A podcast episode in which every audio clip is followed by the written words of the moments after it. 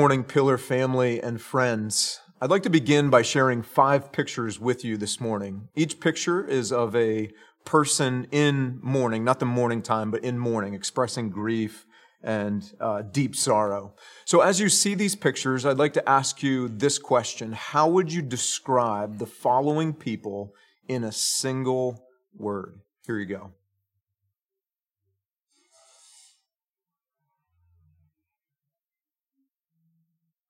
So, what word came to mind for you?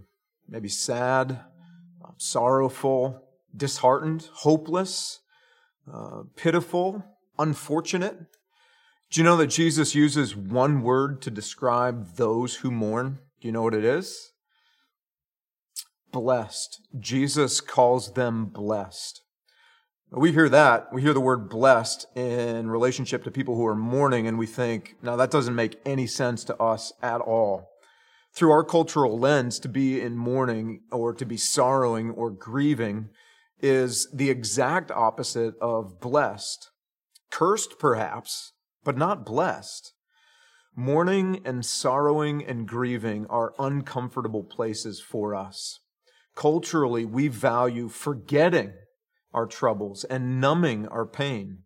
That's why we sing songs like, It's Five O'Clock Somewhere, right? We're encouraged to turn our backs on grief and sorrow and do everything that we can to not face those things which might cause us to mourn. We tend to take a light-hearted attitude toward the serious issues of life. We like to be distracted. Uh, we like noise. We tend to stay away from silence and stillness lest we find ourselves alone with weighty thoughts and feelings. Our best friend our phone, which is always so close to us, keeps us safe and protects us from those awkward moments of silence and stillness with our souls. We're hard at work to be entertained, so we don't have to do the heart work of entertaining reasons for grief, sorrow, or mourning.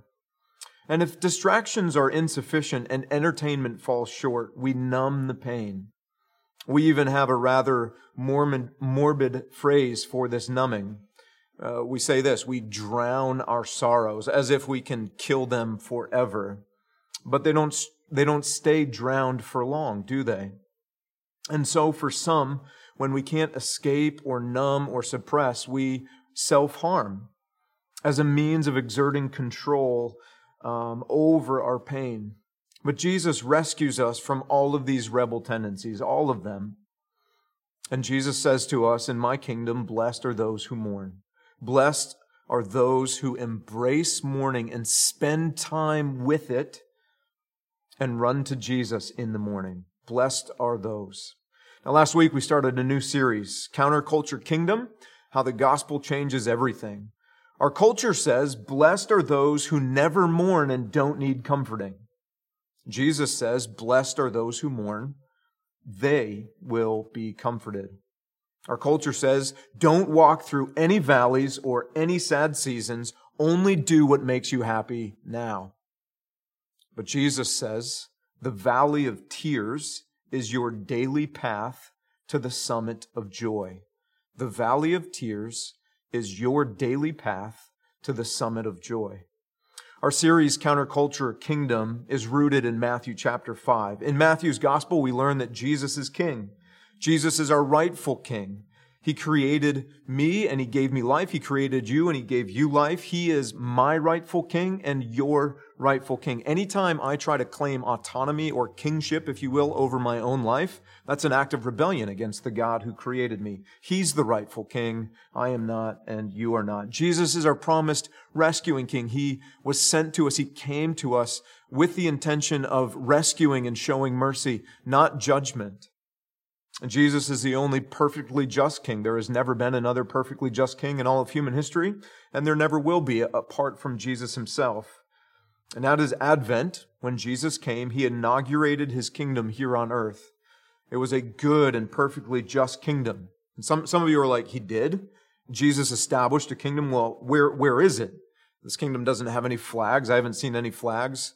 Uh, no uniforms. Uh, no, the Awana uniform does not count. Sorry, guys uh, no borders. Like, where is this kingdom that you talk about? What we see is kingdom expressed globally in the life or through the life of every church that gathers. God's people gather together as a family. We know them as churches. They serve as kingdom outposts until he returns. They make the invisible kingdom visible in our broken world. They point to Jesus, the true and better king, and they point to a true and better kingdom, a perfectly just and righteous kingdom. That's our role as a church here in Okinawa. It's a counterculture kingdom. Nothing like our broken and rebellious kingdoms that we are, that we live in uh, here on earth. Jesus' kingdom is not an upgrade to them. It's entirely different because the gospel changes everything. And in Matthew 5, we encounter Jesus' inaugural address as king. In this inaugural address, we begin to get a sense of just how countercultural Jesus' kingdom really is, how the gospel changes everything. In Matthew 5, we encounter the Beatitudes. Uh, these are the primary values of Jesus' kingdom. Last week, we talked about the first primary value. Blessed are the poor in spirit. Uh, Jesus doesn't say blessed are those who are self-made or self-sufficient. He doesn't say blessed are the strong and the self-satisfied or the self-made people. No, Jesus says blessed are those who need. Blessed are those who see their need and who satisfy that need in Jesus alone. This week, we'll see the second primary value in verse 4. It goes like this Blessed are those who mourn, for they shall be comforted. You see, in Jesus' countercultural kingdom, the valley of tears is our daily path to the summit of joy. So let's unpack what this means for us through three questions. The first question is kind of a review. I'll keep it brief. Uh, it goes like this What does Jesus mean when he says, Blessed are those? The second question is, What is Jesus teaching that we should be mourning over? And the third question is, What if, what if mourning is not a regular part of my day to day life? So let's start with the first question. Uh, keeping in mind that our big idea throughout is this the valley of tears is my daily path to the summit of joy. So here's our review question What does Jesus mean when he says, Blessed are those? Well, we looked at this last week. It means happy. Yes, it means fortunate. Yes, but not just happy and not just fortunate. More than those two words. More than that. To be blessed means to be approved or to find approval. Remember, we looked at D.A. Carson's quote last week, and he said this When man blesses God, he is approving or praising God. And when God blesses man, he is approving man. So to be blessed is to be right with God through Jesus and to have that spoken over you by your Father, by your Creator.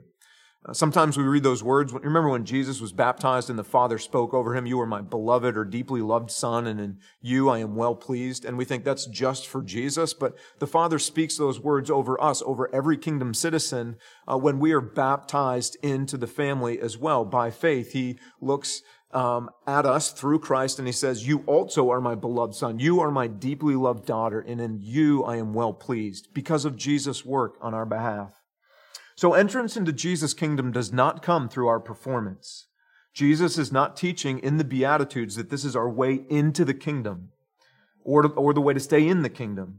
These are his kingdom values, and these values will be increasingly true of the character of those rebels who have repented of rebellion and been rescued by Jesus into his kingdom. Well, why? They'll be increasingly true of our character because when Jesus rescues us and makes us at home in his kingdom, he rips out our rebel heart, what the Bible calls a heart of stone, and he gives us a heart of flesh, a new heart. So rebel John had zero desire or capacity, capability to live by Jesus' kingdom values. I didn't want to do it. So Rescued rebel John, on the other hand, has increasing, albeit imperfect, but increasing desire to live by Jesus' kingdom values, my new heart. So Jesus says we are blessed because our faith in his work on our behalf has made us right with the Father. And so the Father speaks approval over us because of Jesus, not because of ourselves. We're in Christ, right? And so now we're forever citizens in Jesus' forever kingdom by faith in Jesus' work on our behalf. No more fear of judgment. Jesus will not return as our judge. He will return as our rightful king now. And we're not talking about stuff in the blessing. We're not, we're not, we're not blessed with stuff. That's not the blessing that, that would be an empty and hollow blessing. That's, that's a cultural value. This is a countercultural kingdom. So the blessing we're talking about is relationship with our Father, with our Creator, with our rightful King Jesus. We're talking about citizenship in His forever kingdom. We're talking about a new heart, living like we were created to live. And there's more to the blessing here in the second half of this verse. It says, those who mourn will be comforted. Jesus promises comfort. He gives us His Spirit, who is our comforter. And He tells us when we mourn over those things for which we should mourn, we will know His comfort. This is an aspect of his blessing and the comfort of our hearts, um, or the, I'm sorry, the comfort that our, our hearts need will be found in Jesus alone, which is exactly what we are created for. We are rescued then from illusions of comfort. We are rescued from empty promises of comfort. We are rescued from a lifetime of playing hide and seek with comfort because we find comfort in Jesus alone as citizens of his kingdom. So, what does Jesus mean when he says, Blessed are those who mourn? Well, we've seen two things. Blessed because it's a sign of your citizenship in his kingdom, it's a sign of your new heart, it's a sign of your right relationship with the Father. He means that, but he also means you're blessed because you will be comforted by him when you are rightfully mourning over those things to which we should be mournful, or for which we should be mournful. So that brings us to question number two. What is Jesus teaching that we should be mourning over? Well, we can learn a good lesson about reading, understanding, and applying the Bible right here in this passage. This verse doesn't provide us with the object of our mourning, right? We read it, we saw it. Um, it's, it doesn't say, blessed are those who mourn over and then fill in the blank for us. It doesn't do that. It, Jesus just says, blessed are those who mourn, for they will be comforted. So we're not sure what the mourning is about. So what are we to do in situations like this? Well, when scripture seems to be unclear or leave unanswered questions, we look to other scripture for clarity. We allow passages that are clear and most clear to shape our understanding of those passages which seem a little fuzzy to us. We don't go the other way. We don't have the fuzzy passages or the unclear passages inform the clear ones. We go the other way. Scripture is always the best interpreter of Scripture. And when we do some work in the Bible on this subject of mourning, we see two very clear themes emerge. Jesus calls us to mourn over our sin, and Jesus calls us to mourn over suffering. So primarily sin, and secondarily uh, suffering. Not that uh, mourning over suffering is secondarily important to Jesus. It's just that uh, I think in Scripture you see mourning over sin gain uh, the greater attention as a theme from start to finish. So Jesus calls us to mourn over sin, and he calls us to mourn over suffering. Well, let's begin with mourning over sin. We see an example in the short book of Joel. This is Joel chapter 2, verses 12 and 13. Joel is one prophet of many, sent by God to call his wandering rebel kids back home because even after we're rescued and we're given a new heart and adopted into the kingdom we we still have remaining rescue uh, remaining rebel tendencies and we wander from our father so um, the father sends Joel to call his people back. And now listen to what God says through Joel. He says this, Yet even now declares the Lord, return to me with all your heart, with fasting, with weeping, and with mourning, and rend your hearts, tear your hearts, not your garments. Return to the Lord your God, for he is gracious and merciful, slow to anger, and abounding in steadfast love and he relents over disaster. So, mourning over sin. Mourning is what we do when we grasp the seriousness of our rebel ways against a holy God. Mourning authenticates our words. I mean, we all know the difference between an emotionless apology, when somebody just says the words, I'm sorry, but those words are devoid of emotion. We know the difference between that and an emotion or pas- an emotion filled apology or an a passionate, a passionate apology, right? Like we want to hear and see some emotion. We want to hear and see some passionate. It authenticates our words. Mourning or sorrow and grief says what our words can't say for us. That's what God means when he says, rend your hearts and not your garments. It was custom then in mourning or in repenting to uh, rip your clothes apart and pull at your hair and to cover yourself with dirt and with ash. And God basically says to them, I'm really not interested in your religious motions. In fact, what I'm saying is your sincere emotion is greater than your religious motions. So save the motions. I want to see and hear authentic expression from your heart. And that authentic expression, when we grasp the weight of our rebellion, our sin against God, is mourning. So mourning is a part of our true returning. As we come home, we express sorrow. And we see that in at least three different occasions or three different ways as it relates to sin in Scripture. Here's the first one mourning over what is wrong with me, with me personally. So this is, in fact, this is meant to be mostly personal, this mourning over sin. Mostly throughout Scripture, we see the emphasis placed on mourning over what is wrong with me, right? Really owning what's wrong with me. We see this in Psalm 51. We see David owning and mourning and confessing his sexual sin. He says this, Have mercy on me, O God, according to your steadfast love. According to your abundant mercy, blot out my transgression. Wash me thoroughly from my iniquity and cleanse me from my sin, for I know my transgressions and my sin is ever before you. Against you and you only have I sinned and done what is evil in your sight. Did you hear and see the words? Have mercy on me, my transgressions. Wash me, my iniquity. Cleanse me, my sin, my transgression, my sin. I sinned. Man, you feel the weight of that personal confession. Guys, we can't mourn what we don't own out loud to the Father. And this is what it sounds like right here to own, mourn, and confess our daily rebel tendencies. Guys, every one of our rebel thoughts, words, and action is an act of rebellion against our holy and just King. Every one of them. When we sin, not only are we rebelling against Him, we are, these sins are the very reason for which Jesus went to the cross and suffered on our behalf and in our place. This is a weighty, weighty thing. Rebellion is not a light thing to be taken lightly. Family, this should be our daily practice. We should create space to mourn and confess every rebel act at the end of every day, throughout the day, because the valley of tears is our daily path to the summit of joy. But it's not just personal sin that we need to confess and mourn. It's also mourning over what is wrong around me. We see this in Psalm 119, 136.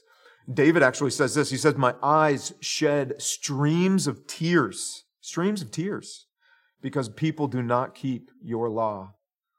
So again, why is David mourning? He's mourning because he sees rebellion against his holy God, his holy king, just like um, his own personal rebellion was against a holy God. He sees that going on around him.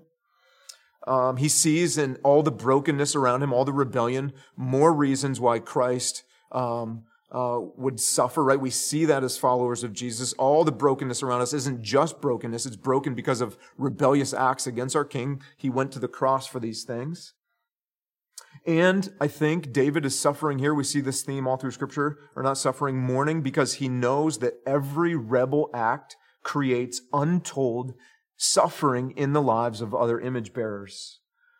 Guys, every click of porn, every theft, every hurtful word, every rebel act, every selfish attitude, every defensive posture, every aggressive move is a rebel act against a holy king. And it sows seeds of damage in the lives of other image bearers around us. Do we shed streams of tears over our own rebel acts? Do we shed streams of tears over the rebel acts around us? Guys, in this season, I have seen increasingly that we, uh, we as a church and just Christians collectively uh, have, a, have a bit of a problem here. We have what I think would, we could call selective tears. Some of us will shed tears over abortion, for example. Some of us for human trafficking. Some of you for abuse. Uh, some of you um, over any other kind of profound injustice. Fill in the blank. But I, th- I think here's where we fall short a little bit. When we begin to start talking about racial injustice, the tears dry up and the sorrow disappears. And so I was left asking myself this question why do we struggle to shed tears over the devastating impact 100 or hundreds of years of slavery, constitutional inequality, segregation, and Jim Crow policy has had on our African American brothers and sisters and their children, inflicting generational pain? some of these uh, men and women are brothers and sisters of ours who are members of our own church family. Why do we struggle to shed tears over this? Some of us are more concerned that this is the third week in a row that that I, Pastor John, has have used the term racial injustice in a sermon. We're more concerned about that than we are concerned for those in our family who have actually suffered generational pain through racial injustice. We spend lots of time discussing words like cultural Marxism, racial Gnosticism, and the exact meaning of social justice. Can we trust it? Can we use it? Is it ours? Is it somebody else's? What does it mean?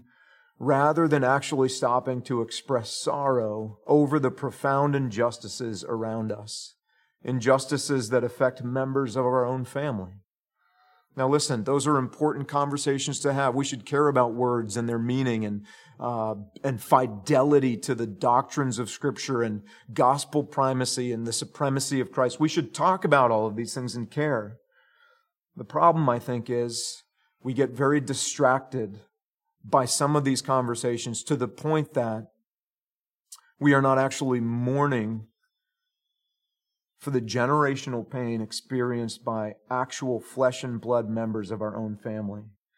And I just want you to know I'm not saying this at you. I know this is true because for so many years that was me. That was me. And why didn't why didn't streams of tears flow from my eyes? Why do they flow so slowly from our eyes now, if at all?